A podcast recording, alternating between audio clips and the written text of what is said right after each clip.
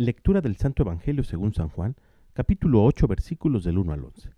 En aquel tiempo Jesús se retiró al monte de los olivos, y al amanecer se presentó de nuevo en el templo, donde la multitud se le acercaba, y él, sentado entre ellos, les enseñaba.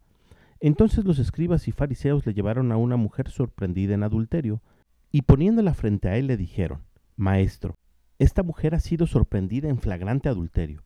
Moisés nos manda en la ley apedrear a estas mujeres. ¿Tú qué dices? Le preguntaban esto para ponerle una trampa y poderlo acusar. Pero Jesús se agachó y se puso a escribir en el suelo con el dedo. Como insistían en su pregunta, se incorporó y les dijo, Aquel de ustedes que no tenga pecado, que le tire la primera piedra. Se volvió a agachar y siguió escribiendo en el suelo. Al oír aquellas palabras, los acusadores comenzaron a escabullirse uno tras otro, empezando por los más viejos, hasta que dejaron solos a Jesús y a la mujer que estaba de pie junto a él. Entonces Jesús se enderezó y le preguntó a la mujer, ¿Dónde están los que te acusaban? ¿Nadie te ha condenado? Ella le contestó, Nadie, Señor. Y Jesús le dijo, Tampoco yo te condeno. Vete y no vuelvas a pecar.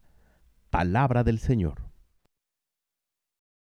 En el Evangelio del día de hoy encontramos cómo Jesús, sin dejar de ser misericordioso, aplica la justicia. La trampa que pretendían ponerle implicaba que si dictaba en favor de la mujer, lo acusarían de violentar la ley.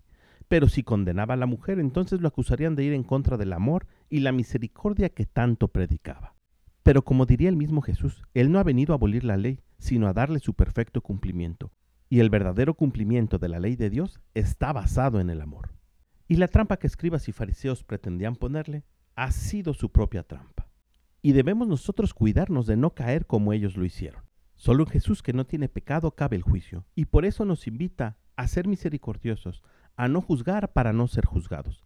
Recordemos que cada que señalamos a alguien, nuestros propios pecados son los que nos acusan. Si nosotros no condenamos, no seremos condenados. Pidámosle hoy al Espíritu Santo que nos conceda la gracia de no señalar, de no condenar y la fortaleza para acudir al sacramento de la reconciliación cuando lo necesitamos. Recordemos que es Jesús el que nos voltea a ver y nos dice, tampoco yo te condeno, vete y no vuelvas a pecar. Palabra del Señor.